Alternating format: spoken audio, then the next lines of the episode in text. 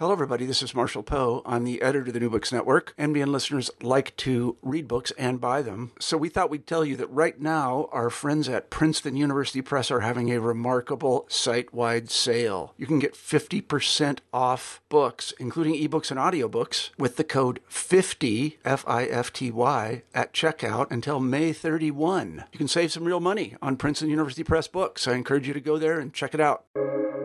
Welcome to the New Books Network.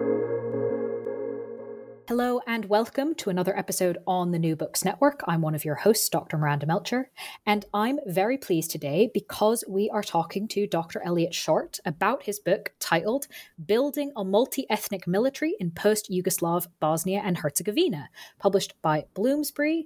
Um, this book is really helpful because what happened to the military in Bosnia and Herzegovina after uh, the early 1990s is a complicated story with a lot of implications for other parts of the country, other aspects of understanding what happens during and after wars. Um, so, this is a really useful book to properly investigate this aspect. So, Elliot, thank you so much for being with us on the podcast. And thank you so much for having me. It's a, it's a pleasure to be here. I'm very glad. Could we start off, please, with you introducing yourself a little bit and explaining why you decided to write this book? Yeah, of course. So, yeah, I was, uh, my name's Elliot Short, as you said, uh, and I, I finished my PhD at the University of East Anglia back in 2019, and that was my kind of home for a lot of this research. Um, and between living out in the Balkans for a few years um, and teaching modern European history at the university, I really kind of grounded a lot of my understanding of the region um, for this book. And the reason I, you know, there's a few reasons why I decided to focus in on this subject and this geography. Um, you know, for the Balkans, this region's so rich in history. There's a lot to explore, especially in the 20th century when we can think about, you know, the Austro-Hungarian and Ottoman empires at the the beginning of the century through to the First World War, the Kingdom of Yugoslavia, the Second World War with you know Nazis and fascists. Um, followed by the socialist period, more conflict, and then you know these kind of emergence into democracy and, and European Union to, to varying levels for, for the region. So, and that's just you know the century I'm looking at really. Um, and in this period, we witnessed multiple efforts to forge multi-ethnic states, and with those multi-ethnic institutions. Um, and you know, so it really is a an interesting um, petri dish to kind of examine a lot of these questions that I try and address in the book. In terms of the military side of things, you know, for me, the military is a really rich vein to explore state building, um, post conflict stabilization, all of this kind of things. You know, you have this institution which states create. It's sort of a symbol, a manifestation of that state. There's there's a lot to dig into beyond you know the battlefield stuff. You know, it's a lot about what how they how a state wants the military to represent them, who they want to recruit, what jobs they give it, etc. Now, all of these factors kind of come together in Bosnia um, to create a very unique case. And for me, this is a particularly interesting one because of the scale of international engagement. If we look at, you know, support to post-conflict societies, the quantity, the sheer quantity in terms of dollars, um, plus the the length of the duration um, of that commitment, was quite unique in Bosnia. So if we're exploring these questions of building institutions and kind of trying to bring stability to post-conflict states, Bosnia really is the case where we we see what happens when um, a lot is invested in that effort. Um, mm-hmm. And so for me, yeah, Bosnia it's a complicated story. It's important to understand it, but for me, that there are lessons to be learned and carried across to to other contexts. And I would add that this doesn't necessarily just apply to post-conflict um, societies you know, since we've seen the the full scale invasion of Ukraine by Russia nearly two years ago now, um, thinking about militaries in terms of their resilience to like foreign information manipulation and interference, influence operations, all of these kind of attacks which try to exploit divisions such as, you know, a multi ethnic institution. Um, and also looking beyond the military to other institutions um, as well, whether it's police, whether it's you know the tax bureau, whatever it might be. So you know, while this you know, and we'll talk about it more today, I think the military component is really important. There's a lot more to learn from this Bosnian case, um, and that's why I wrote the book. Brilliant. Thank you for that introduction. Um, useful context and a bunch of threads to pick up, including uh, that emphasis on the military. Can you tell us a bit more about why you think getting military integration right is perhaps the most important piece in ending not just maybe this conflict, but if we think of it as um, tying to other conflicts that you just mentioned, ending conflicts like this? Yeah, of course. And um, yeah, there's a few layers to this, and I think you know the most obvious one perhaps is uh, on the kind of military side of things. Uh, having a few armies in in one state, you know, like in Bosnia, that had been fighting each other, is really not sustainable. Um, there are going to be uh, skirmishes, you know, clashes, which could easily escalate. So you you know, purely from a sort of operational point of view, bringing those armies together into one institution having them uh, giving them oversight with a single ministry of defense all of these things is a very practical measure to to preventing additional conflict right? Um, and this is not just necessarily about that military fracturing back into its kind of composite elements but you know we, we can think about risks of coups d'etat uh, violence against civilians you know corruption state capture all of these things. So uh, that's just the military side of things. And i think it's important to note here that when we look at civil wars in many parts of the world, uh, the recidivism rate, you know, the, the likelihood of that conflict starting again is very high. So addressing these kind of very upfront battlefield kind of challenges is absolutely key. And um, you know, it's almost pointing out the obvious here, but I think it's good to dwell on that for a moment mm-hmm. before we move on to the kind of uh, you know, the political domain where we look at that kind of consensus that's required to build a integrated military that mm-hmm. represents a, a political compromise, um, a shared investment by formerly warring parties. Um, and this is important not just for the kind of nuts and bolts of bringing that together, bringing those people together into a room and coming to this agreement, but it's, symbol- it's a symbolic step for, for the rest of society to look and see, you know, these differing factions have now agreed to create a shared institution that gives us a sense that we can, you know, make investments, plant for next year, whatever it might be. Um, and if we look a little bit deeper again, um, in a contested state such as Bosnia, but there are so many like this, um, having a unified military is an important symbol as well because it's it's tangible, it's there, it's very present. It's not necessarily as abstract as uh, you know flags and anthems and stuff. Um, so having that you know this is almost going back to weber and the very basics of you know statecraft where the monopoly on violence kind of provides the state with a level of legitimacy which it otherwise wouldn't have. Hmm. um, so these are a few different kind of ways of looking at that military integration piece and i would just add that you know bosnia is a good example of this where progress made in the military uh, really served as a kind of vanguard for integration across other sectors um, to varying degrees of success. And I wouldn't necessarily say that every single institution should be integrated or anything like that, but where there's kind of scope for that to be either cost efficient, politically useful, effective in another way, um, then having the military kind of set the tone um, and get things moving, I think is very important. And for that reason, among others that you've mentioned, um, I think it is worth as you said, spending a moment on this idea that the military is important for more than just kind of on the battlefield what they can and cannot do. So, is there anything further we want to discuss about understanding the military as more than just a combat organization?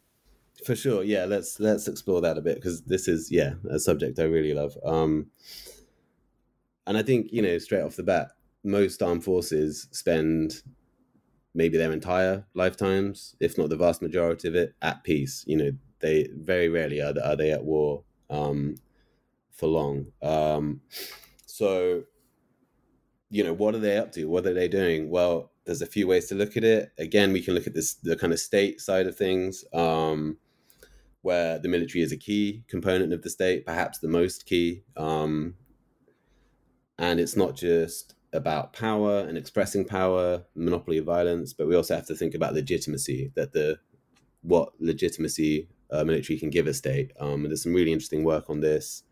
Um, but you know, having having an army with the flags and the whistles and the bells um, really kind of can establish a state um, in a way that nothing else can, really. We should also see the military as a social institution that links with politics and culture um, in a way, you know, whether this is intentional or otherwise, it's intrinsically part of our societies. Whether we're making films about the army, whether we're talking about uh, the military and politics, you know, it really affects the whole of society, and we need to kind of understand and accept that. Um, and of course, when when a military is intentionally used uh, as a social institution, a kind of integrative agent, um, as they often are, um, it can be a, a powerful nation building tool. There's there's you know open debate about how effective a military can be, but just to look at a few examples, um, the Lebanese army has this kind of nation building element written into its kind of mandate from the state. You know, one of its purposes is defined as as bringing the different kind of communities of Lebanon together as a nation. Um, you know, we can look at some armies like uh, even France or, or, the US, right, where it really is this kind of uh, melting pot of citizens to create a a, a uh, nation, let's say, um, a republic um, as well. And if we look at post-conflict societies as well, to go back to my earlier point, really, but just how key having a military is for security and stabilization. Um, you know, it doesn't have to be huge, it doesn't have to be running around everywhere, but just having that presence, that monopoly on violence, essentially, um, really is key, even if it's not used. Um, and these are just a few few things that um, we should consider about the military. Um, I won't go on too much more, but in Yugoslavia, for example, the military was one of the main economic players in the whole country. Uh, building roads, making making investments, running businesses. Um, so you know the point is that the military does much more than than fighting on the battlefield, and its job is more often than not much more complicated than just uh, successfully engaging in armed conflict. Hmm. No, that's definitely worth spending a moment on. So, given that context in the last few answers um, of kind of the importance of the military, the role it can play, and the role in a lot of ways it has and does play in Bosnia. Um, let's get a bit into the weeds now uh, yes. about this particular case and military. Um, so, one thing I think that helps about the book is you don't sort of start with the integrated military, right? It's all about kind of explaining how we get there. And that maybe goes back a bit further than we might expect. So, of as one of the elements that leads towards um, or enables later the integrated military, can you introduce us to the blueprints and efforts made by the JNA that are then are a key part of understanding kind of how later on there ends up being an integrated military?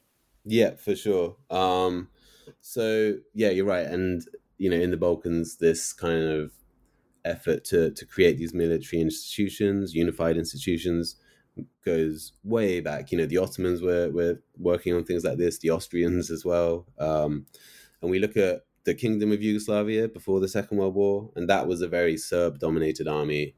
And to cut a very long story short, when it actually came to the um, the Axis invasion of, of the Kingdom of Yugoslavia, that army lasted a few days, um, in a large part because the non-Serb uh, parts of the army were not willing to fight. Um,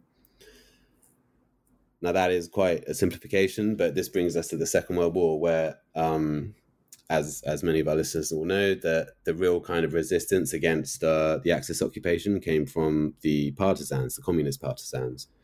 There were other groups, but they came to dominate the the kind of uh, the region by the by the end of the conflict, and they faced the challenge of not only consolidating control over what was now socialist Yugoslavia, um, but building something better. Essentially, you know that was the promise of the revolution itself. Um, so they had a lot of ideas about what to do with the military and how they wanted to use it. Um, so initially, we see in the post-war period um, in the immediate post-war period, there was quite a close relationship with the USSR, um, and they, for the first few years, they were kind of heading towards a, a Soviet model. But from 1948, you know, Tito Stalin split, all of this, they really go off and, and forge their own path. And this adds another kind of challenge uh, to what they're trying to do with the military. And the challenge is that the USSR may invade them at any point.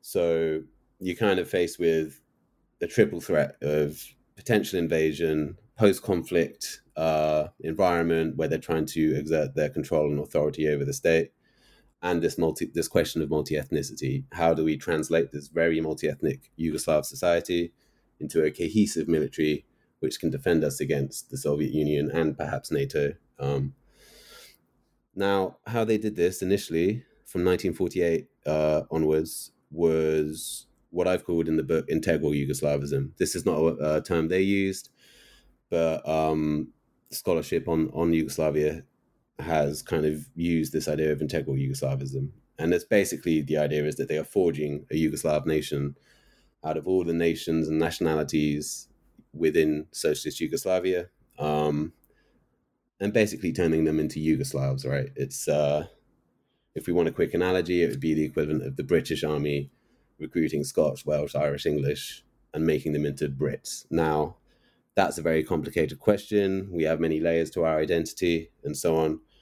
But this is kind of what they were trying to do initially. And how they did that, there's a few different ways. They would take recruits from all over Yugoslavia, um, station them a long way from their homes with a milieu of, of other kind of recruits from different parts of Yugoslavia. They created a, a kind of unified language. Um, which everyone would learn and use. And of course, there was this political training, perhaps indoctrination element to it as well.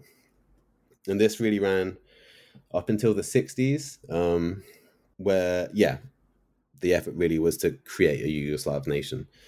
From 1964 onwards, there's a lot of debates begin to emerge about whether this is uh, the job of Yugoslavia, essentially. Is it creating Yugoslavs or is it to be the protector of the nations and nationalities within Yugoslavia? Now, this debate, you know, hits constitutions, the military, all of Yugoslav society.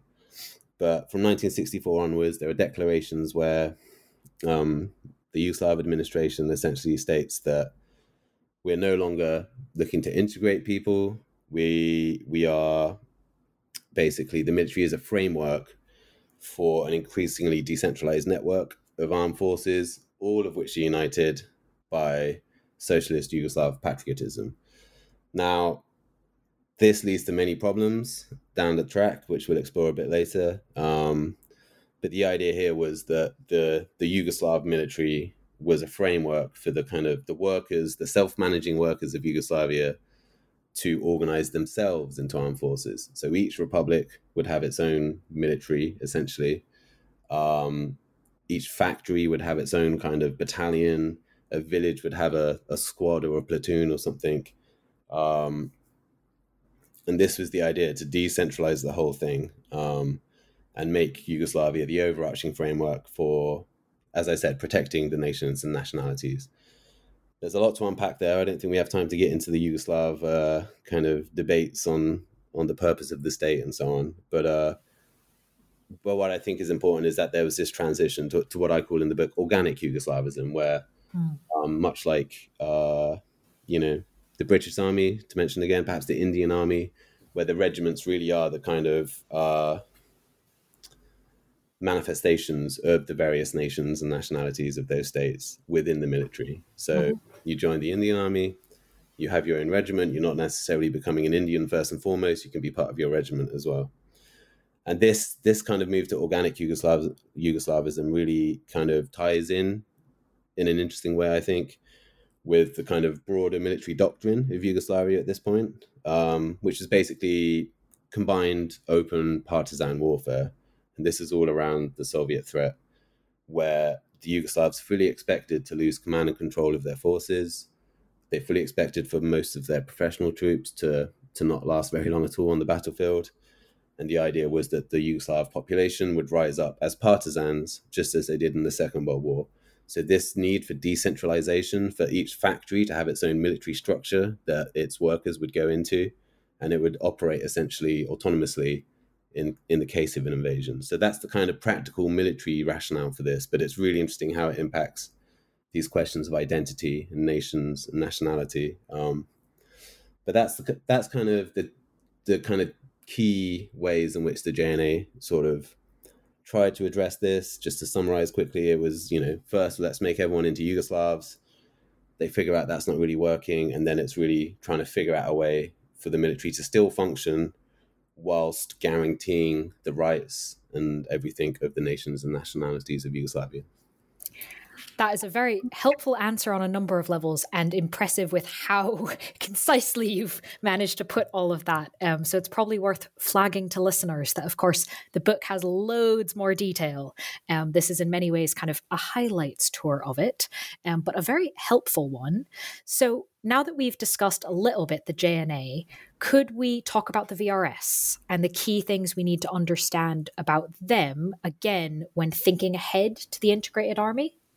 Yes, for sure. And I mean, I think it's probably worth explaining here that the VRS, the Vojska Republika Srpske, um, the Army of Republika Srpska, uh, was you know one of the main actors in in the uh, during the war in Bosnia. Um, now the the VRS very much kind of inherited a lot of structures, logistics, equipment, and personnel from the JNA. Uh, and it's the army that um, Ratko Mladic used to basically launch a campaign and successfully occupy about half of Bosnia in the initial months of the war. Um, now, the VRS, due to its kind of you know predecessor army, JNA, was by far the most well organized, most well equipped military in Bosnia. Um, about eighty thousand troops from the JNA were allocated to Mladic at the start of the war. They were professional, ready to go, fully equipped.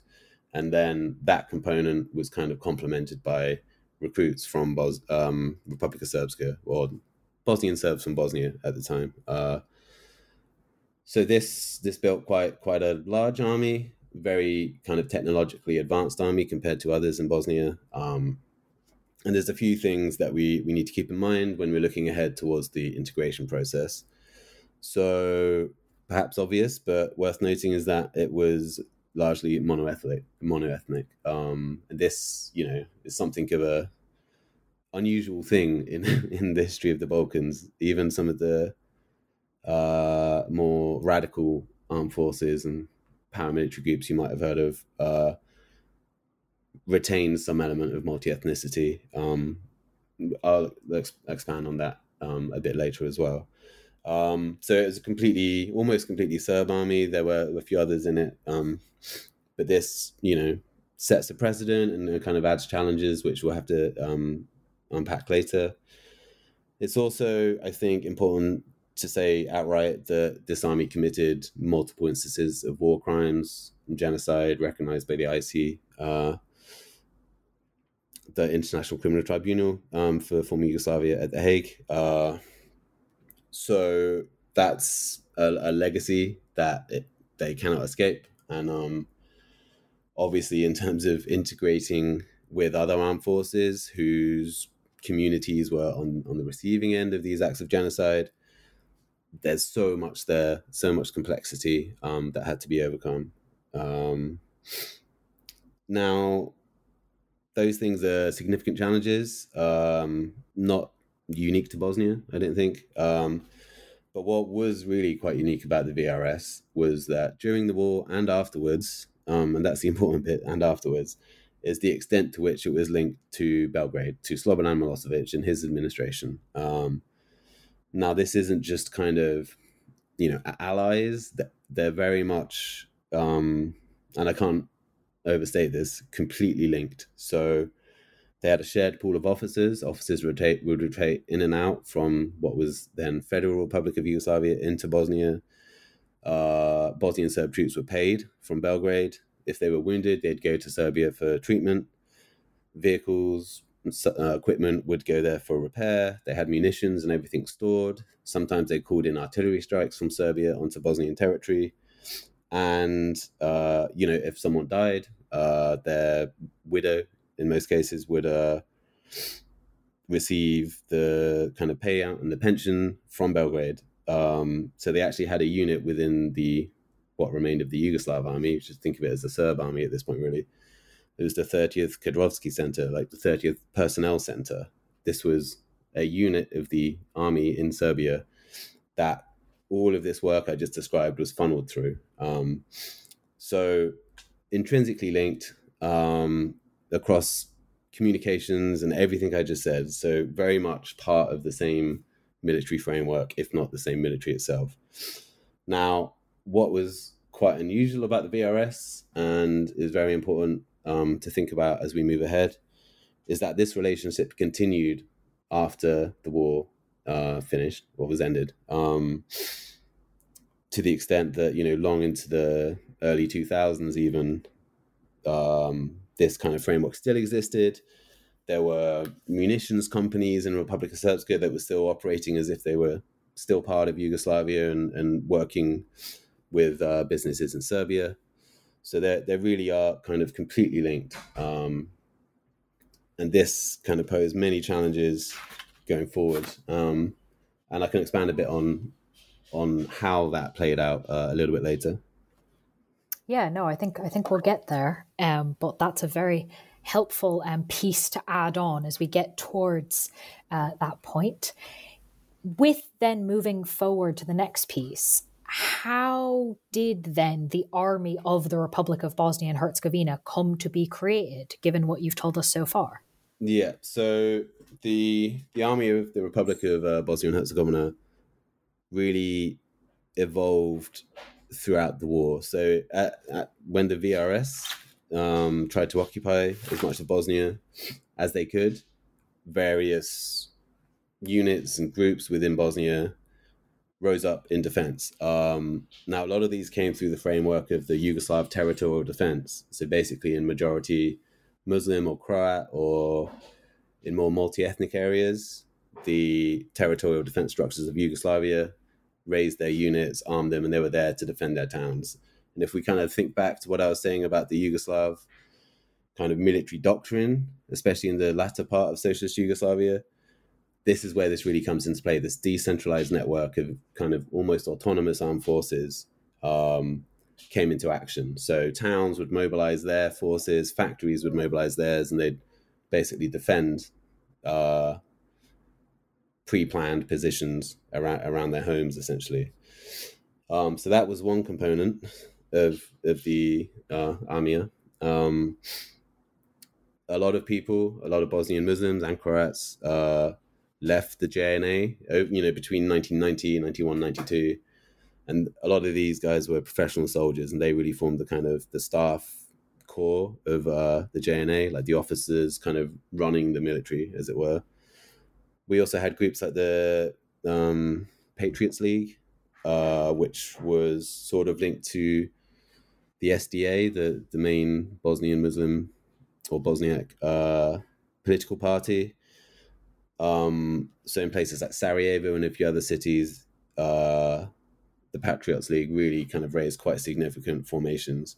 And then on top of this, you have a whole range of paramilitary groups. Um, across Bosnia. And I think it's important to note that the the armed forces of um, the Republic of Bosnia and Herzegovina, as the VRS occupied a lot of the country, they were kind of left in isolated potics, uh, sorry, pockets that um, they were defending. So you know, you had the Fifth Corps out in Bihać, essentially spent the entire war by themselves. Yes, fighting the VRS, but without any kind of support from, for example, the the units in Sarajevo who again essentially spent almost the entire war defending the city from the VRS siege. Um, so this kind of dispersal of that army and its haphazard uh, formation kind of meant there was a very slow pro- process of centralization. Um, now, initially, particularly these territorial defense units were very multi ethnic, but as kind of control was consolidated and it became more centralized under the SDA, and um, Bakir Izetbegovic in Sarajevo. Uh, it became increasingly Muslim, increasingly Bosniak, not only in terms of its composition, but in terms of its kind of uh, aesthetic and its outlook. Um, so while some units remain very multi-ethnic and committed to a secular idea of a of a Bosnian of a secular Bosnian state. Um, some units became much more radical, uh, and this is where we see a lot of the kind of volunteers coming over from Iran and the Arab world to fight alongside the Bosnians. Um, now, it was basically by the end of the war where when uh, this army was really actually that's that's an exaggeration. I'm going to take that back. It was long after the war when this really became an army. Many of the commanders and generals of the, themselves said, even at the end of the war, we're not an army yet. We're a nation in arms. You know, they didn't see themselves as professional um, because they hadn't had time, they didn't have scope or even space to conduct training. Um, there was very much a kind of civilian militia defending their cities. Um, now, another challenge that the Army of the Republic faced was they had sometimes ally, sometimes enemy in the in the form of the HVO, the Croat Defense Council. Now, in some parts of Bosnia, these two kind of competing um, armed forces fought side by side for the entire war and ultimately ended up part of the same military structure. Um, in other parts of Bosnia, if we look at kind of, kind of central Bosnia, um, the the HVO and, and the army of Bosnia uh, fought each other for for almost two years. Um, you know, to the great advantage of the VRS um, and the detriment of themselves. Uh, but that's an important kind of piece as well. Is that in this kind of spectrum of armed groups, there was this kind of very uh, autonomous element called the HVO, um, which just adds another additional kind of complexity to the picture. But this is again really important for looking at the integrated military military later on. Hmm. Um, and I would just finish by saying that the the army of the Republic of Bosnia, Bosnia and Herzegovina only really became operationally effective in the final months of the war. Um, and I would say it only really became a professional army uh, in the late 1990s. Hmm. Thank you for tracing kind of those components and the timeline as well.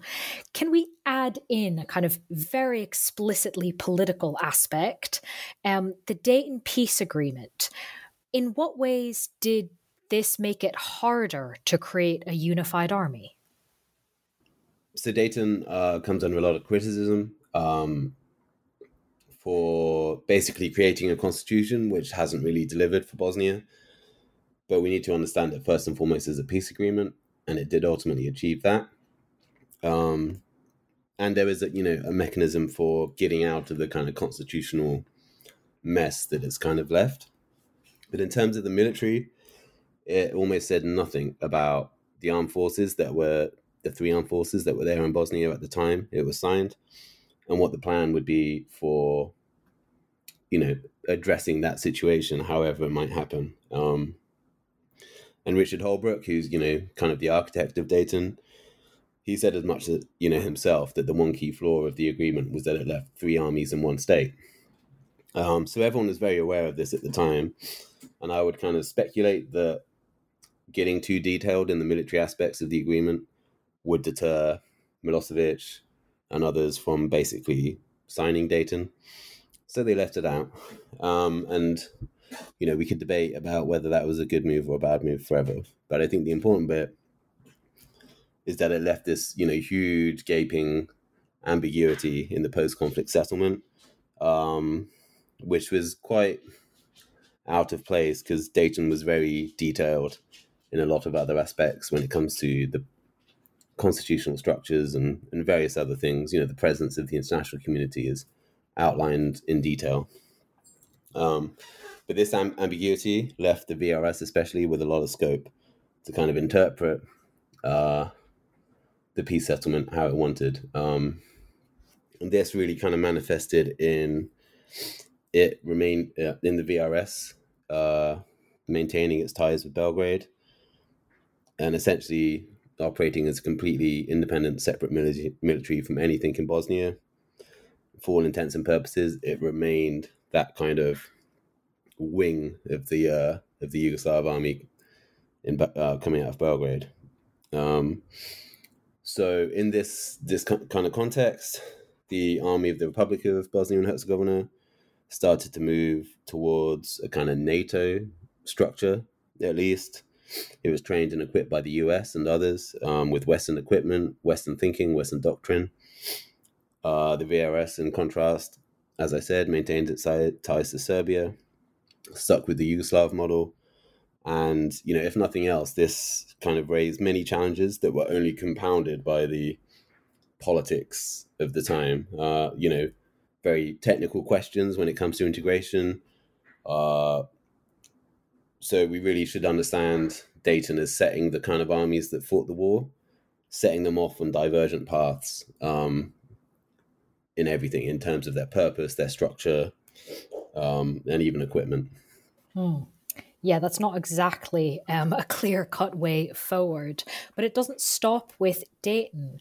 Can you tell us what happened in 2002 and 3 and how this impacted the situation you've just described? Yeah, so yeah, from 95, the end of 95 up until 2002, this kind of diverging paths was was very much the case, and there was no guarantee that peace would endure in Bosnia. Um, these armies were still essentially lined up against each other, ready to ready to fight. Um, now, a few things happened in the early 2000s which really changed the calculus. Um, you know, we had Zoran Djindjic come into power in Serbia. He was later assassinated, but that really kind of changed the, after the Milosevic era. Uh, after the Milosevic era, really changed the kind of tone in the region, for want of a better word. And I think importantly, in 2002, uh, Paddy Ashdown uh, became the High Representative for Bosnia and Herzegovina. So this is a position um, that is put in place by the international uh, by the international community. It's overseen by the uh, Peace Implementation Council, um, and essentially, at least from 1998 onwards, the High Representative had kind of power to force legislation through, remove officials, elected officials, and essentially really um, intervene in Bosnian politics. So Paddy Ashdown came into this role in 2002 with a mandate to kind of the war was over and now it was time to build the peace properly. And he came with a team, he was highly motivated, and he had this mandate to essentially put Bosnia properly on the path towards Euro Atlantic integration. So that means, you know, getting it ready for EU membership, um, getting its military into shape so it could join NATO if they wanted to, um, getting elections working properly, all of this. Um, so Paddy Ashdown is in this job for not very long. Um, and then basically some stories start to emerge um, coming out of a town in, in northern Bosnia that a company there, the Orao Aviation Institute, um, had been basically selling weapons to Iraq. Now, if we go back to our world history, 2002, 2003, this is obviously just before the uh, the invasion of Iraq. Sanctions were in place at this time. So essentially, to put it very plainly, uh, Bosnia was in contravention of international sanctions against Iraq. Could have faced a trade embargo, could have faced all sorts of repercussions. This is thanks to this one kind of uh, factory in Bosnia working with colleagues in Serbia to provide parts, engines, maintenance, and everything to for MiGs for Saddam Hussein's air force. So we had Bosnian Serb contractors in Baghdad working on MiGs. We had parts being produced and shipped from Belgrade. Um, so this, you know, hit the news big time in Bosnia. Headlines are saying Bosnia could face international sanctions in 24 hours. What's going to happen to the economy? Is there going to be another war? This was probably the biggest crisis since the war ended. Um, I would say certainly it was, and no one really knew what to do. Right, the Bosnian uh, politicians of, of, various different loyalties didn't really have a response. Um, and then, with some international investigations, it basically emerged that um, that yeah, these companies had been trading with Iraq, that they tried to hide evidence, destroy evidence, and basically had put Bosnia at risk of, you know, instability essentially. Uh, so in response to this, Paddy Ashdown laid out some kind of measures that needed to be put in place, um, including essentially dismissing a lot of the leadership of, of Republika Srpska. I think in total, something like 17 senior officials were dismissed. A couple of them went to prison. Um, they all went on trial. And this really created a window of opportunity in Republika Srpska for kind of a new, perhaps more moderate uh, wave of leaders to, to come into power.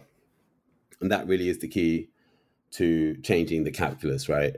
For them, particularly for, for the VRS, for Republika Srpska, um, about their position in Bosnia and how they could preserve, in their view, what they'd won in the war, which was a mm. autonomous entity, uh, not quite a state, but a political entity with, with a lot of its own powers in Republika Srpska.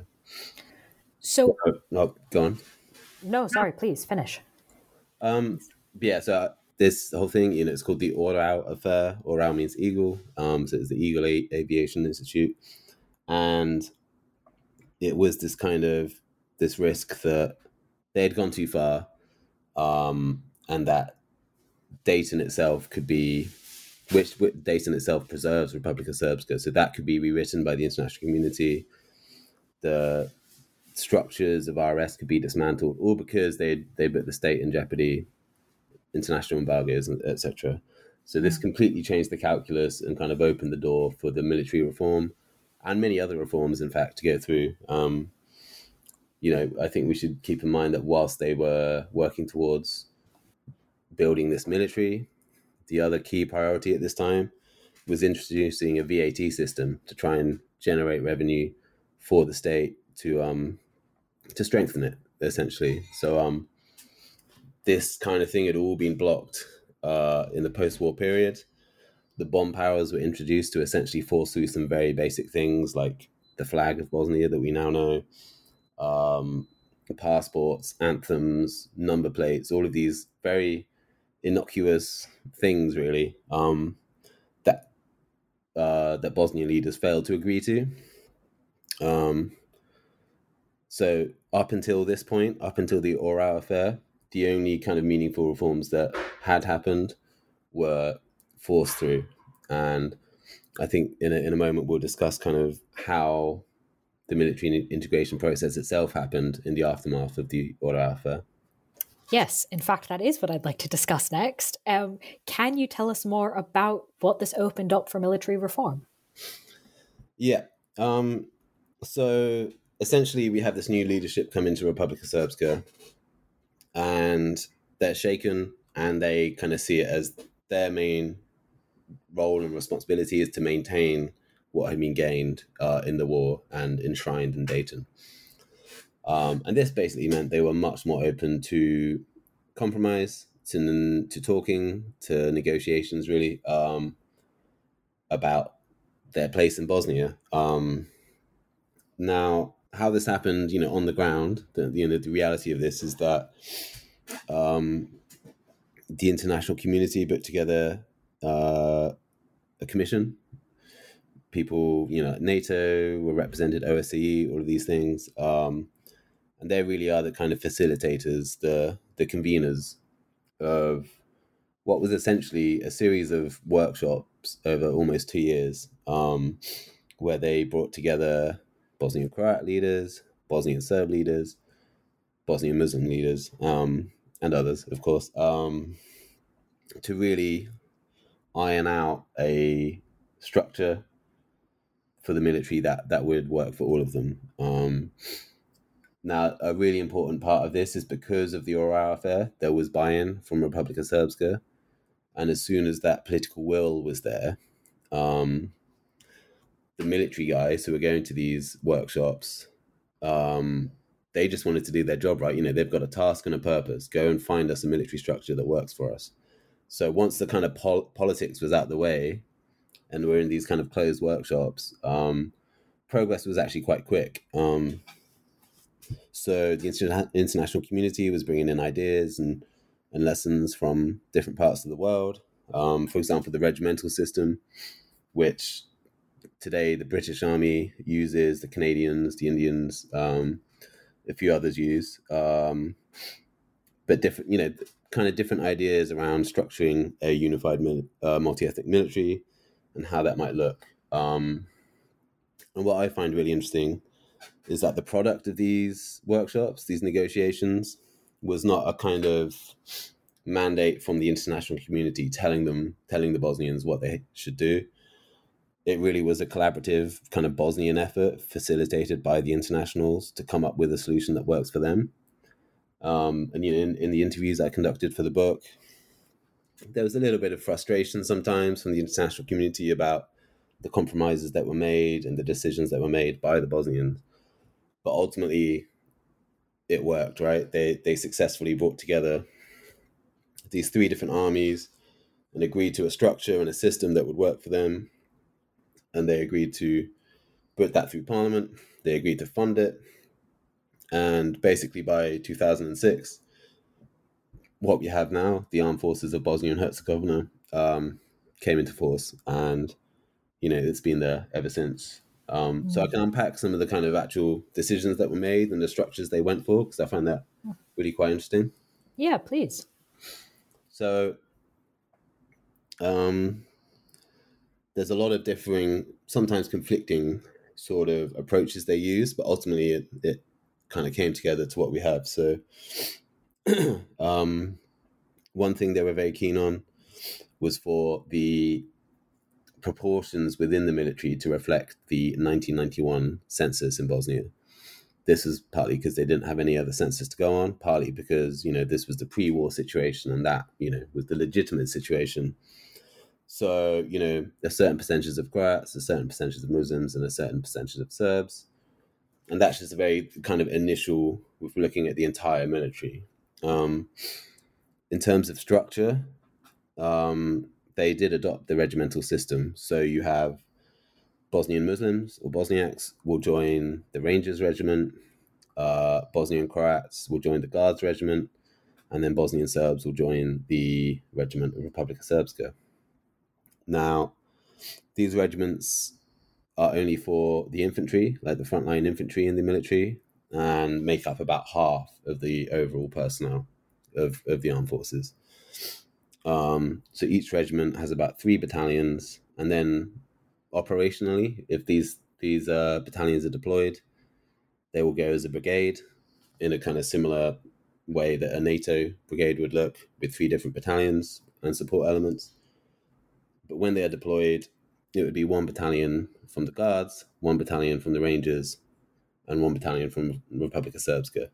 So, kind of at every level, there's these steps to kind of have representation across the ethnicities, the nationalities. Um, and yeah, that's really quite an interesting point, I think. Um, and if, for example, a smaller contingent of Bosnians are going off on a peace support mission with the UN or with coalition forces in Iraq, um, as they did, this force would be would have equal representation. So actually, on the cover of my book here, you can see the first um, deployment of a unified Bosnian military contingent abroad. So you have 36 soldiers here. They're unexploded ordnance specialists. Um, 12 of them are Serb, 12 of them are Croat, 12 of them are uh, Bosnian Muslim. Um, and they went out together to Iraq, serving alongside the US and, and other coalition forces. Um, so you can see, just like the British Army, for example, these regiments enshrine a lot of the identities and culture, um, history of the communities they represent.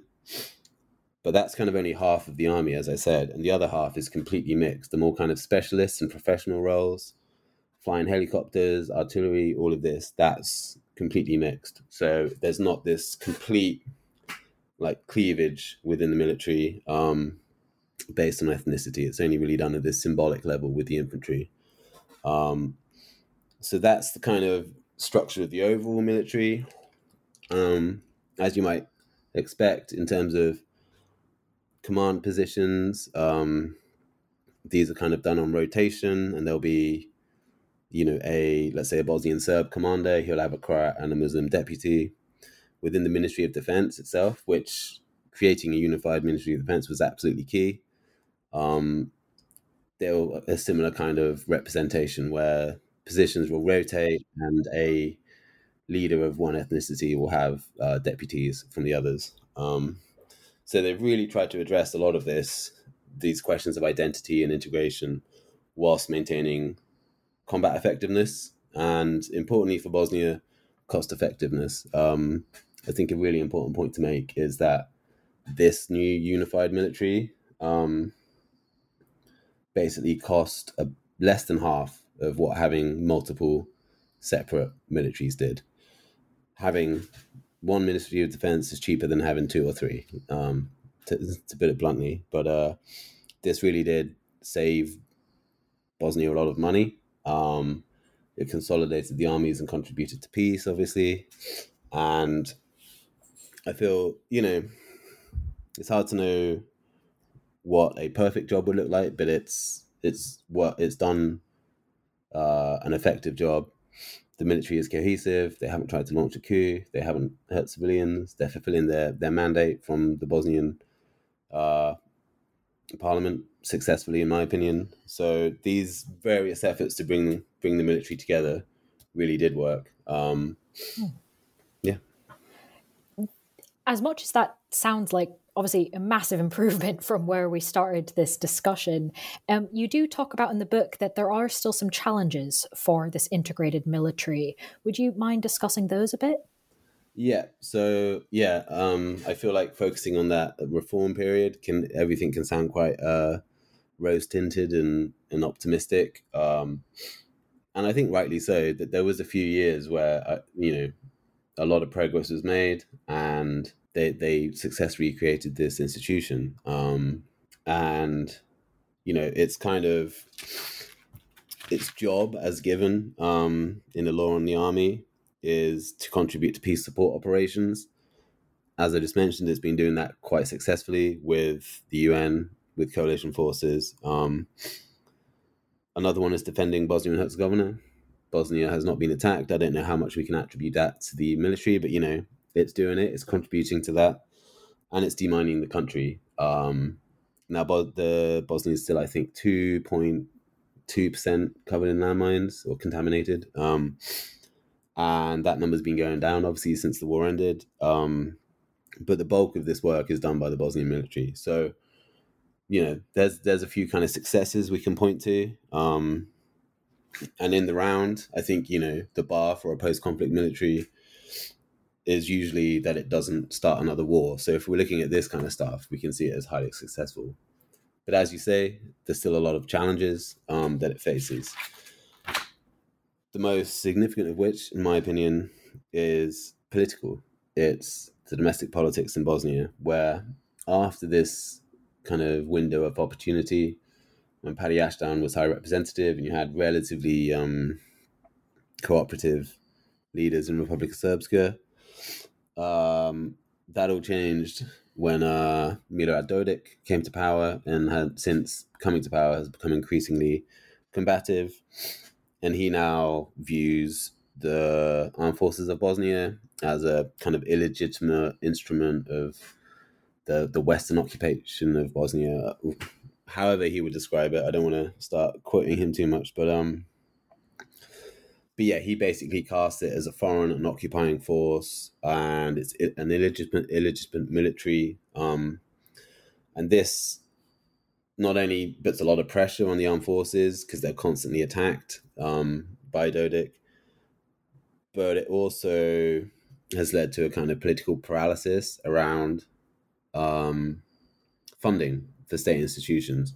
Now, this has kind of been the story in Bosnia since I would say around 2006 until until today, 2024, where um, a lot of those efforts in the immediate post-war period and then in the early 2000s have stagnated, and we've now been stuck in a, a situation for over a decade at least, I think, where a few kind of remaining questions around kind of old Yugoslav military property being assigned to the Bosnian government instead of the Republika Srpska government have really kind of caught up, got caught up, and essentially nothing is moving, completely paralyzed. Um, and where this really impacts the military is in funding for it. So it currently survives on an absolute drip three drip feed uh, from the state. And um, as I mentioned before, you know, this army is a good deal financially for Bosnia, um, but there there simply lacks the political will, political consensus to fund it. So currently, you know, conditions aren't great. Wages are reasonable for Bosnia, but still not amazing, particularly for officers. Um, and this is really kind of hamstringing the armed forces. Um, and so currently, yeah, if the if the Bosnians want to go and do something, perhaps on a peace support operation, they might have to hire vehicles from the Americans. They might have to see if they can get some donations from somewhere. If they want to go on a training exercise, you know, again, someone's going to have to come and pick them up. All of this kind of stuff. So that's the kind of real challenge um, they're facing is, you know, essentially being starved of resources by um, essentially Milorad Dodik's efforts to paralyze the Bosnian state. Um, mm. Now, this there's a kind of a question here. Um, you know, the military can't do much to overcome that challenge itself, right? This is a political question, but trying to survive in this environment is the challenge that the military faces, and it's doing okay. Um, and they might get there. So, excuse me. Um, that's the kind of broader, longer view, let's say, um, of the challenges faced by the military. Um, but alongside that, I would say that the current instability in the region um, presents a very significant challenge. Now, I think it's fair to state that basically since 1995, someone's published an article saying this is the worst it's been in Bosnia. Um, but yeah, in in all honesty, I think I think it might be the worst it's been now since 1995. If we just saw a few weeks ago during the National Day in inverted commas of Republika Srpska, we had Russian night wolves, paramilitaries, armed police, all of this marching through the streets of Banja Luka. The Americans had just flown F-16s over Bosnia as a reminder to to kind of not do this kind of thing. Last year we saw I mean, I think we can politely describe it as a low intensity armed conflict in northern Kosovo. We've had, you know, ongoing instability and unpredictability in, in Montenegro. And of course, Alexander Vucic in, in Serbia kind of uh, making some very bellicose statements from time to time. Um, so, looking forward now, I would say the armed forces of Bosnia are facing kind of their biggest challenge, which is going to be trying to maintain peace and stability in Bosnia, keeping all of the different parts of the army, potentially mostly Bosnian Serbs, on side um, in case Dodik kind of pushes pushes too far and does try and secede, does try and deploy his police force as an army, and kind of destab you know destabilize Bosnia. We're not we can't really we shouldn't uh, speculate too much on what might happen, but um, but that's that's the challenge they're facing, and and the next few years, um, with kind of a lot of political in, uh, unpredictability, not just in the Balkans, but you know, let, let we have to look globally. It's very hard to predict what will happen, but you know, that's the kind of challenge that the the military is facing is mm. maintaining its legitimacy, keeping enough Bosnian Serbs on side, and still being prepared and able to to kind of put um, Dodik's forces in their place if, if they do try and violently secede from Bosnia. So that's very helpfully given us a lot to um, look out for, look forward to in terms of current events, the news. Are there any areas for further research you'd like to highlight on this topic? Um, yes, for sure. Um, now, yeah, I would love to kind of research some other militaries using this lens, um, and just a few few examples, which I think would be great um, for, for anyone listening if they have a chance. Um, the Lebanese army I find absolutely intriguing. It's kind of essentially in a similar position to Bosnia, but it's gone down a very different path. Um, and that's one I would like to explore in more detail. Um, there's uh, the army of Tanzania. Um, from what I understand, from my limited uh, kind of reading on the subject, is that somehow, um, upon independence, they successfully answered a lot of these questions around identity and it- integrating and creating a cohesive institution which is effective on the battlefield, doesn't launch a coup, doesn't hurt civilians, reflects society, and is you know basically a, a positive social uh, institution for the country. And like I said, yeah, the Tanzanians seem to have set this up uh, basically upon independence, and I would love to understand the journey that they went on, um, which again, from what I can tell, a, a lot of other parts in the world, including in Europe, is kind of only catching on to, to these ideas. So that's kind of one one bucket of research I would really like to do. And then another kind of area which I think is only really come into focus um, since the full scale invasion of Ukraine by, by Russia, which is not only looking at these questions in terms of a post conflict environment or a, or a multi ethnic society, but looking at kind of the resilience of a military um, writ large. You know, if you know foreign information manipulation and interference operations target these kind of historical grievances and these questions of identity, everything like this, then understanding the military's place in that, um, I think, is really important. And this is kind of quite, um, you know, a new idea, but you know, looking at a military and everything we've discussed today, but looking at as looking at its resilience against manipulation, essentially. Um, and if we look back to the collapse of Yugoslavia, a lot of these questions, you know, had they been answered properly by the Yugoslavs, we might be in a very different position in terms of building a military which cannot be manipulated by, you know, a single politician who's employing, you know, lies and disinformation essentially to to start a war. Um, so I think there's a lot to learn, um, and mm. you know, it would be great if, if um, more research can kind of open up uh, this field.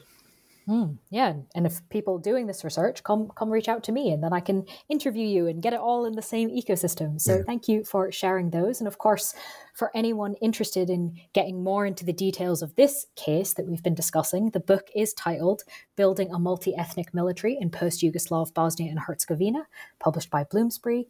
Elliot, thank you so much for being with us on the podcast. Thank you so much for having me. It's a pleasure.